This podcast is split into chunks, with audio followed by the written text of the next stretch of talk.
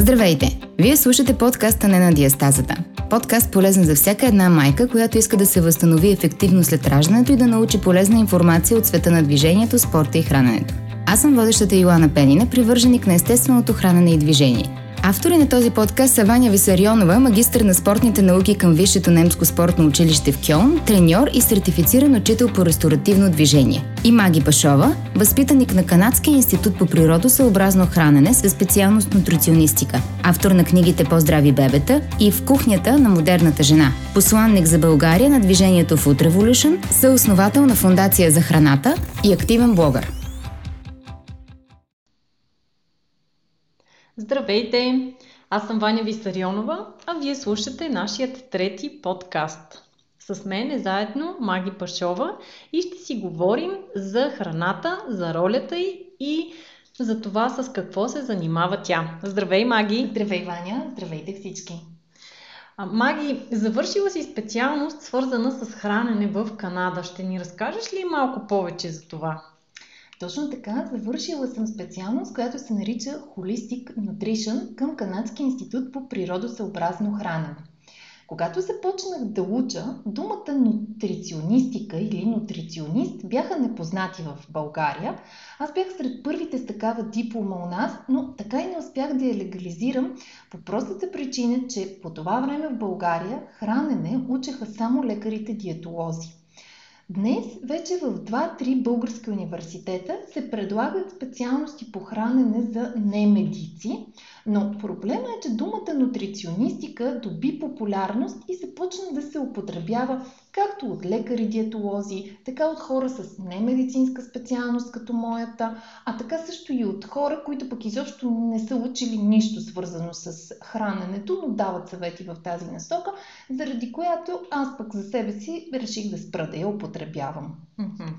Да, звучи доста объркващо. Ти за това ли не искаше да, да се представяш като нутриционист?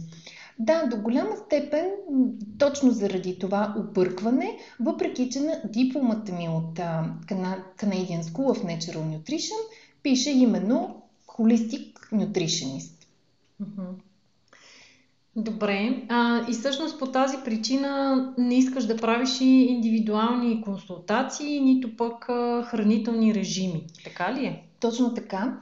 А според съществуващата регулаторна уредба у нас, правото за изготвяне на хранителни режими а, принадлежи само на лекарите-диетолози, макар и много други хора също да правят подобни. Аз обаче за себе си предпочитам да се придържам към тази наредба. Не работя индивидуално с хора, макар че доста често получавам подобни запитвания. Определено, когато хората имат някакъв здравословен проблем, ги пренасочвам към лекар-диетолог. А, макар че за жалост у нас няма много наброй такива лекари. Понякога хората, особено така, които търсят някаква по-специфична а, помощ, не могат да намерят такава, но се надявам с времето този проблем да се реши. Латорната наредба ли те спира да правиш режими? Тя е основната причина, но има и други. Правим впечатление, че хората, които търсят подобна услуга, обикновено имат някакъв здравословен проблем, много често са разочаровани от медицината и търсят друг альтернативен начин за разрешаване на проблема си чрез храна. Това обаче не винаги е възможно, да не кажа, че в повечето случаи дори може да бъде опасно. Спомням си писмото на една дама, която ми беше писала преди време, че има киста на единия яйчник и че лекарят ти е препоръчал успешна операция, но тъй като тя не му вярва, не иска да се оперира и иска някаква диета, с която да си стопи кистата. Върнах и имейл, като й обясних, че няма хранене, което да й гарантира подобен резултат и че ако има съмнение в поставената диагноза, е по-добре да се консултира с втори и дори с трети лекар и ако всички те й препоръчват операция, е редно да ги послуша, а не да се излага на риск. А едновременно с това би могла да се храни по начин, който да намали риска от рецидив и изобщо да подпомогне лечебния процес. Дамата обаче ми върна доста групи имейл за това колко е разочарована и как си е загубила времето с мен и че ако аз самата не вярвам, че храната е лекарство, по-добре е да не се занимавам с това, с което се занимавам. аз самата наистина не вярвам, че храната е лекарство и че трябва да мислим за нея по този начин, едва когато имаме нужда от лечение. Това, в което вярвам, е, че храната е едно от средствата за превенция на здравето. Начин да го пазим, начин осъзнато да се грижим за него.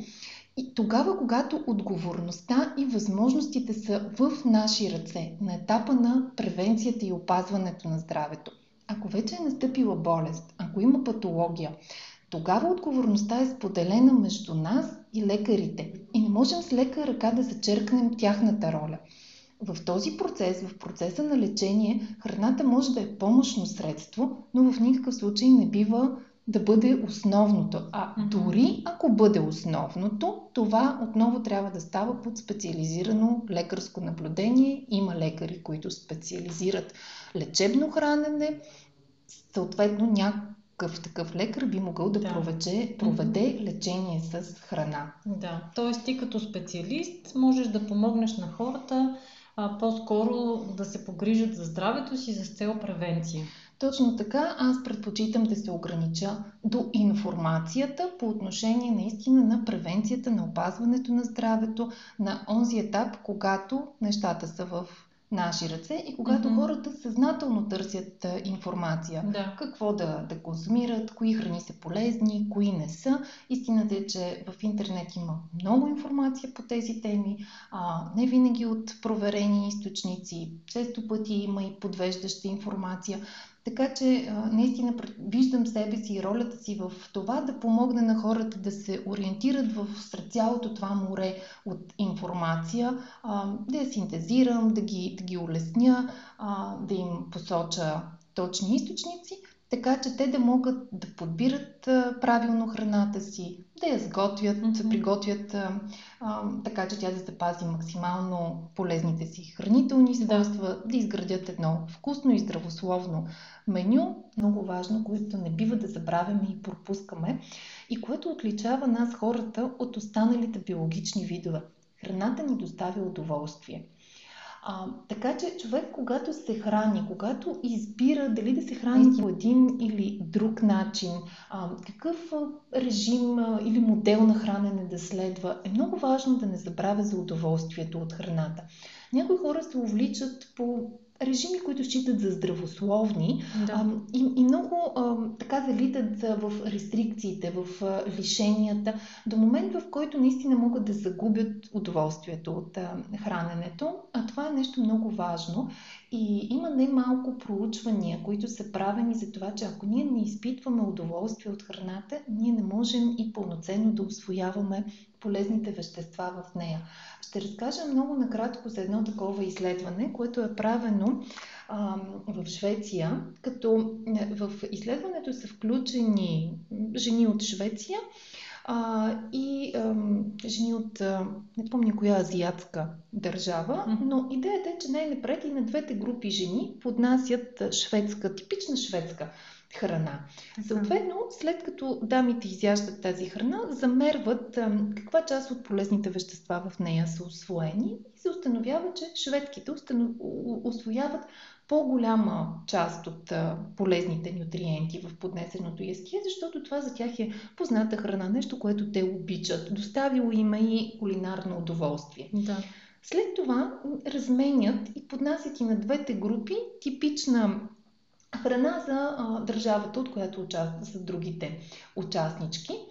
И съответно в, при вторият опит шведките освояват по-малко полезни вещества, защото това за тях е някаква странна, непозната храна. Те не са изпитали такова гастрономично или кулинарно удоволствие от нея.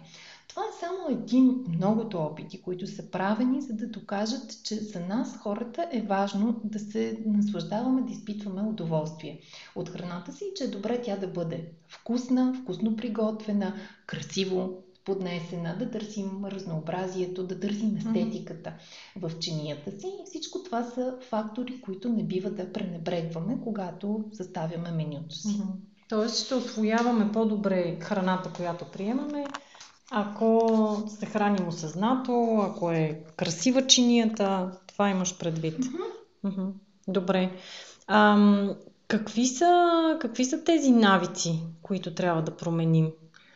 а, навиците, които да променим или по-скоро да освоим. А, тоест, идеята ми е, че не е хубаво хората да следват някакви предварително написани от някого режими или поредната модерна диета. Всички тези неща имат краткосрочен ефект. Все пак, колко дълго време можеш да се придържаш към една рестриктивна да. диета? И в един момент това омръзва губиш точно това удоволствие от храната, за което си говорихме. А, затова като альтернатива на диетите и режимите, а, аз поставям именно изграждането на навици. Нещо, което а, просто става част от начина ни на хранене и ние го следваме винаги. Mm-hmm. Пак правя оговорката, тук говоря за здрави хора. Ако вече има някакво заболяване, което изисква специфична диета или режим, предписан от специалист, това, това е нещо различно. Да. Тук обаче говоря за а, масата хора, за здравите хора и ще дам няколко примера за полезни навици, които е добре да бъдат освоени и спазвани, uh-huh. като например редовно да се хапват зеленчуци. Да. А, аз самата бях очудена да разбера, че част от хората почти не ядат салати или не ядат зеленчуци. Или, например, единственият зеленчук, който присъства в менюто им са картофи, то да кажем mm-hmm. пържени картофи. А, докато зеленчуците е добре да бъдат една доста солидна част от дневното ни меню, или ако да кажем, а, количеството въглехидрати в менюто ни е 50-60% за деня, то поне половината от тях е добре да бъдат зеленчуци най-добре пресни зеленчуци или в а, студените месеци, когато нямаме достъп до пресни зеленчуци, могат да бъдат а, замразени да. или а, ферментирали зеленчуци mm-hmm. под формата на, на туршия. Но редовното хапване на зеленчуци е един да. много хубав навик, който mm-hmm. е добре да, да усвоим и прилагаме. Да. Преди да продължиш с а, другите навици, само да те прекъсна, да изясним нещо. В Аюрведа казват, че суровите зеленчуци са много трудно освояема храна и препоръчват зеленчуците да са леко обработени, съвсем леко. И на мен лично много често ми се е случвало вечерно време, ако хапна салата и на другия ден да се събудя подута. Mm-hmm. Какво е твоето мнение по този въпрос?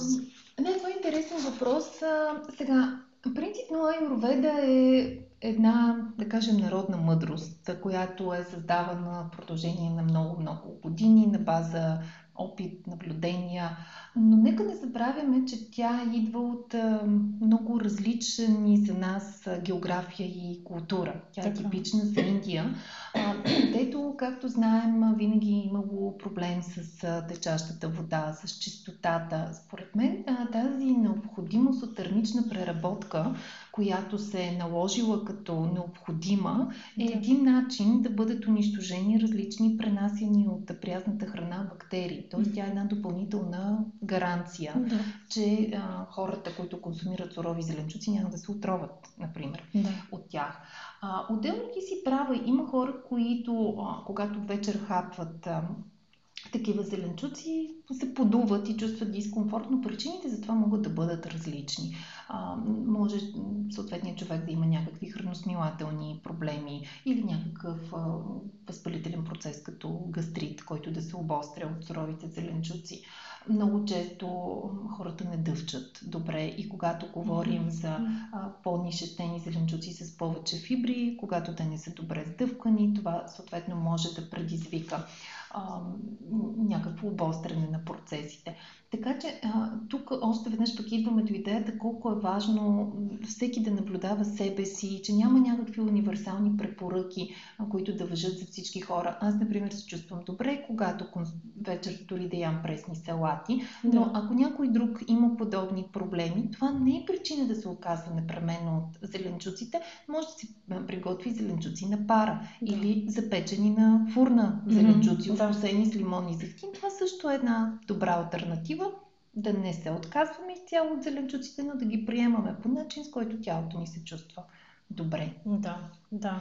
Има логика в това, което казваш, че може би тази обработка наистина термична, която показват в Айроведа, се е наложила заради това, че не са били добре измити зеленчуците. А това всъщност въжи до голяма степен, ам, нали, как както за термичната преработка, така и за многото подправки, които са типични mm-hmm. за азиатската кухня и също за южноамериканската, за мексиканската да. кухня. Една от причините да се използват тези силни подправки отново е с такава mm-hmm. защитна цел и унищожаване на, на бактериите, тъй като по тези земи всъщност много лесно се пренасят заболявания чрез храната. И това mm-hmm. е формирало на практика на традиционните национални така, кулинарни навици. Да, ясно. Добре, това беше на първият навик да, да хапваме повече пресни зеленчуци. Други навици? А, друг навик, който а, според мен е много хубав и много необходим хората да. Да, да изградят, е навика за бавно и осъзнато хранене. А, аз споменах преди малко, че бързото хранене може да е една от причините да чувстваме дискомфорт и подуване а, след хранене. А, и това всъщност е много често разпространено, тъй като в днешно време ние всички бързаме. Времето не ни достига. Много често се храним, между другото, движение или комбинирайки храненето с още нещо. И когато правим така, съвсем нормално е да сме разсеяни и съответно да не дъвчем достатъчно. Да. Когато обаче пропуснем да сдъвчем добре храната си, реално ние пропускаме една от стъпките на разграждането на храната и съответно органите надолу по храносмилателната верига трябва да наваксат пропуснатото. Това е същото да си го представим в една фирма, в който някой не си свършва работата и съответно колегите му трябва да компенсират и да наваксат неговата част. Нали? Това не е приятно за, да. за никого. Не е приятно за тези, които трябва да извършат компенсаторната дейност. Същото се отнася и за нашия организъм. Стомаха ни няма зъби. Ако зъбите не са си свършили работата, съответно стомаха трябва да компенсира и да извърши и чуждата работа, което означава, че на него ще му отнеме повече време, повече енергия. И въпреки това работата пак може да не е достатъчно качествено свързана, защото е, свършена, защото е несвойствена. А, ето защо е много важно да се научим, когато ядем, да правим само това. Да бъдем фокусирани, а, да, да го правим съзнателно и да дъвчем добре храната си. Да. Това е навик. И като всеки навик, той просто може да бъде освоен, първоначално да се прави целенасочено. А, човек може дори да си слага таймер и да си казва, ето сега ще обядвам 20 минути. Няма да, да приключа обяда си по-рано mm-hmm. и няма да правя нещо друго в същото време. А, така че със сигурност изграждането на, на един навик може да отнеме време, но пък за това говорим нали, за навици, които след това ни служат цял живот. Да. Добре. Ам, ние заедно с теб работим по програмата Не на диастазата, както се казва и на нашия подкаст. Според теб от какви навици се нуждаят младите майки и как им помагаш точно да ги изградят? Какви са наблюденията ти от програмата? Да, всъщност по твоя покана се включих преди вече близо две години в а, програма Не на диастазата, а, която първоначално беше програма базирана основно на физически упражнения от ресторативното движение, за което говорихме в предишният ни подкаст. А, и с моето включване в нея добавихме и така наречените кулинарни предизвикателства, които целят именно това да помогнат на момичетата да изградят полезни хранителни навици, като по този начин ние им помагаме по-лесно да възвърнат добрата си форма, да възвърнат самочувствието си, да знаят как да подбират и приготвят храната си и съответно да бъдат пример и за своите деца, защото децата ни не ни слушат какво им казваме, те ни гледат да, какво да. правим. И ако искаме нашето дете да се храни пълноценно, разнообразно, здравословно, много е важно ние самите да го правим. Mm-hmm. А, как постигаме това в програма Не на диастазата? А, точно чрез такива седмични кулинарни предизвикателства. Като ще дам един-два примера. Например, имаме предизвикателство пиене на вода. Изключително много хора и в частност млади майки забравят да пият вода. Може да минат няколко часа, да не каже и половин ден, в който да. те просто забравят а, да пият вода, съответно се дехидратират и това има своите негативни последствия а, върху тялото. Така че в програмата ние посвещаваме на една седмица на това да изградим навика да пием редовно вода, за което те получават различни задачки, механизми, начини по които им помагаме да освоят а, този навик. Да. Друг пример, който мога да дам е примера с осъзнатото хранене, как да се научим да се храним фокусирано или пък как да избягваме празните калории, сладките храни, ненужните въглехидрати, които не ни дават полезна стойност, а в същото време са причина да поддържаме нежелани килограми. Така че наистина говорим за прости, лесни неща, които лесно се превръщат в навици и оттам нататък ни служат за цял живот. Да. Ти спомена, че трябва да бъдем пример за децата си. Имаш момиченце на 5 години. А, тя яде ли захар и бук, така наречената буклучива храна? как се справяш ти с този проблем? А, ами това като за всяка майка, това да изградя в детето си отношение към храната е цел и едновременно с това предизвикателство. За момента смятам, че се справям добре. А, тя се храни доста разнообразно и самата вече може да обяснява кои храни са полезни, кои не са. А, много е сладка и е много забавно, когато да. започне да, да обяснява. Разбира се, съвсем а, нормално, като всяко дете на моменти тя също иска да хапне а, сладко или търси десерт. И аз в никакъв случай не изпадам в крайности, не я ограничавам. Да. А, реално нямаме забранени храни, но винаги е със съзнанието кои храни са полезни, кои храни е добре да консумираме всеки ден и кои храни са, ние ги наричаме лакомства или храни за специални случаи, които да. може да опита от, от време на време, но с оговорката, че а, тези храни не е добре да консумираме mm-hmm. често. Да. Определено смятам, че начина и отношението към децата, с децата трябва да бъдем много внимателни, в никакъв случай да не залитаме в, в, в крайности. И при храната това е много важно, защото а, тогава, когато ние се държим много ограничаващо, забраняваме им а, всичко, което смятаме за вредно, рискуваме в един момент това да се обърне срещу нас, така че по-добре mm-hmm. да не го правим. Ясно, да. А, теб самата какво те мотивира да, да се храниш пълноценно, да работиш с майки, да се грижиш за детето си? Какво те мотивира да го правиш? А, преди време, знаеш бях чела, че има различни типове мотивация. Mm-hmm а, има позитивна мотивация, има и негативна мотивация. Ще започна първо от негативната, тя не се отнася Добре. до мен.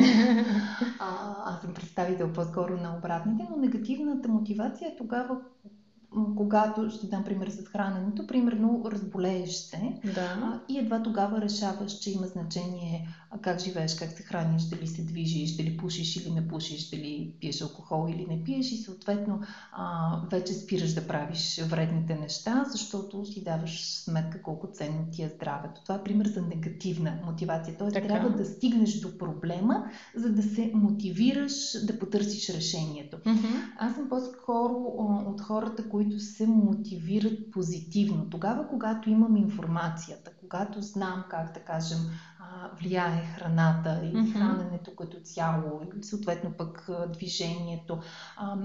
Това е причина да се мотивирам да правя добро за, за себе си или да бъда пример за детето си, а и съответно за хора, които не познавам лично чрез, да кажем, сайта ми. Mm-hmm, да. А, така че, когато аз винаги съм се интересувала от храненето, това беше причина а, да запиша тази канадска специалност. И колкото повече научавах по темата, толкова повече убедена бях в значението на а, храната и храненето на този етап превенция на здравето. Съответно, за мен това е достатъчна мотивация mm-hmm. да знам как ми влияе а, съответно полезната храна да. и да искам да се храня по този начин. Mm-hmm. Супер. А самата ти как се храниш? Издай на нашите слушатели. Да, а... С много зеленчуци, доколкото разбрахме. Точно така, с много зеленчуци. Аз се старая наистина едно 40 50% от дневното ми меню да бъде за сметка на зеленчуци, предимно сурови, но не задължително. В това число поставям и а, зеленчуци на пара или печени или крем супи. А, съответно, разбира се, и пресни плодове, но те са доста по-малко от зеленчуците, заради Да. наличието на На захар. Да. Да. А останалата част поделям между а, сложни въглехидрати, каквито са, да кажем, пълносърнести храни, бобови храни и протеини, а, като частта на протеините не повече от една четвърт от общото ми меню за Да. деня и в а, това число са както растителни, така и малко количество животински протеини Мгм. като подбирам тогава, когато все пак консумирам животински протеини, те да бъдат от пасишни животни. А, разбира се, нещо, което открих за себе си е, че аз имам нужда от около 20% мазнини в менюто си. Някои хора могат и с по-малко мазнини, повече това ли е нужно, но а, много е важно не толкова количеството на мазнините, колкото а, техният происход. Когато говоря за мазнини, аз имам а, предвид, да кажем, различни ядки, семена, авокадо, зехтин, кокосово масло, риба, Да. яйца, а, подбрани млечни продукти. Това всъщност са източниците На на мазнини. в а, менюто ми.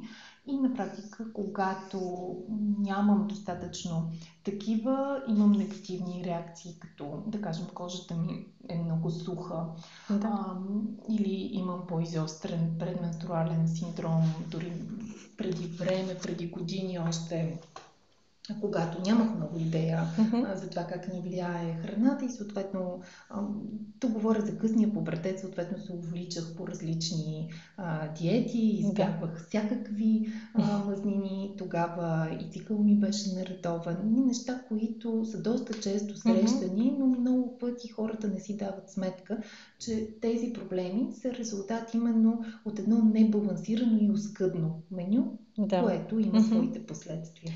Добре, възникнаха ми само още два въпроса. Ще те задържа още малко, нашите слушатели също и приключваме с това. Първият въпрос, който ми възникна докато те слушах е какво е твоето мнение за напоследък много често срещаното схващане, че е добре 50, дори 60% от менюто ти да е мазнини. Аз, между другото, също се храна, мога да кажа, високо мазнино. Нали, сутрин ям яйца с бекон, понякога слагам зеленчук, но в повечето случаи не. На обяд винаги имам пържола мазна, на вечеря, ако е риба, ще е сьомга пак, маслото го ям с лъжица. Какво е твоето мнение? А, така, значи, нека първо направим едно разграничение между така наречената обща публика или масата хора и хора като теб. Ти си спортист, ти се Така. движиш изключително активно. Реално ти всеки ден имаш доста интензивно физическо натоварване. Нещо, което на повечето хора им липсва.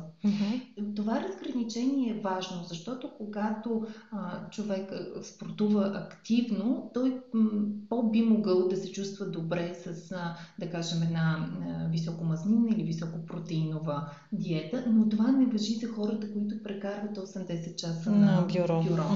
А, тази диета, която доби популярност през последните години, известна като кетогенна диета, Да. в която над 60% от приетите калории трябва да бъдат за сметка на мазнини.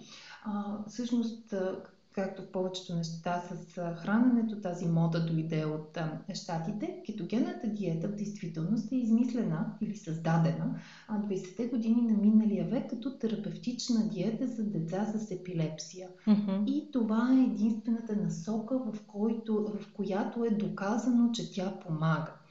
А, днес много хора я прилагат а, като начин да вкарат тялото си в кетоза. Това ще, ще рече, че а, мозъка не получава енергия от глюкоза или от въглехидрати, както по принцип Да. се случва, а започва да гори мазнини или а, из, изпада в а, съответната а, кетоза и чрез мазнини захранва мозъка.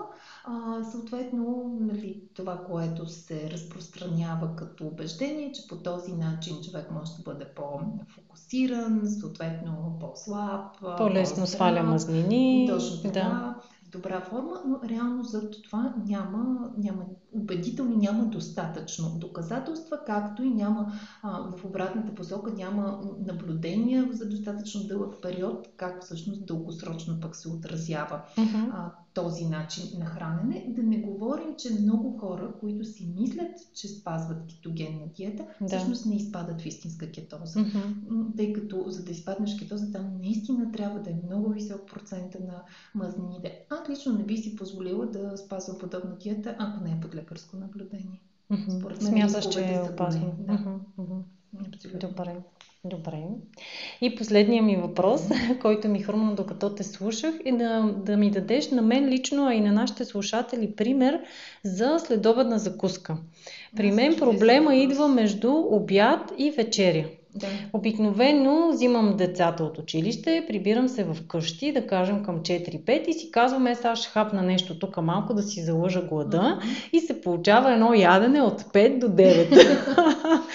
Какво би могло да е това ядене, което хем да ме засити, нали, за 2 или 3 часа, докато дойде време за вечеря и да, да ме спаси от това непрекъснато похапване. Да, значи нещо, което аз наистина много съветвам, отново говорим за полезни навици, така. е да се избягва непрекъснатото похапване да. и човек да има структурирано хранене с 3 или 4 хранения така. на ден. Тоест, нормално е, ако се чувства глад през така, този по-дълъг интервал между обедното и вечерното хранене, да включим една подкрепеща следобедна закуска а, която да ни осигури енергия, ситост а, и да попречи на това да посягаме от тук там, да си прихапваме по нещо. За мен подходящи примери за следобедна закуска а, са комбинация от протеин и полезни мазнини. Да. Или полезни мазнини и сложен въглехидрат. За да не говоря така абстрактно, ще дам конкретни примери. Да кажем, а, с а, един а, банан и няколко лъжици тахан mm-hmm. или шепа ядки, въглехидрати с полезни мъзни. Или да кажем две сварени яйца и една препечена филийка. Или да кажем една купичка хумус с, а, малко зеленчуци, краставички, моркови, може някакви семенца mm-hmm. да, да поръсим. А, или дори една салата по следобедна, но, но салата, която не е само зеленчук, а може да, да има в нея малко ядки, а, едно авокадо, което Сирене, кашкава. Да, и някакъв малко mm-hmm. млечен продукт. Така че наистина да, mm-hmm. да действа засищащо, балансира кръвната захар, осигурява някаква а, ситост. По този начин и когато седнем да вечеряме, ние не прекаляваме с количеството, защото е хубаво вечерята да бъде най-малкото, най-оскъдното ни да. хранене да. за деня, за да не ангажираме организма си и вечер и нощем с храносмилане, когато фокусът му трябва да бъдат други дейности. Mm-hmm. Така че има идеи да. за, за следобедно хранене. Ще пробвам да Пробвам, ще споделиш. да. Благодаря ти много, Маги. Ако и вие имате въпроси към Маги, можете да ги зададете отдолу в коментарите или да ни пишете на нашата фейсбук страница Не на диастазата. А Маги може да намерите на нейната страница magipashova.com. Благодаря ви. И аз ти благодаря, Ваня. Виждане на всички. Чао! Информацията, която предоставяме в подкаста Не на диастазата, не бива да служи и да се приема като медицинска диагноза, нито да заменя индивидуалната медицинска оценка и наблюдение. Преди да решите да се доверите на нас или други източници свързани с диастазата, моля, консултирайте се с вашия лекар или хирург. За повече информация посетете нашата страница Не на диастазата във Facebook.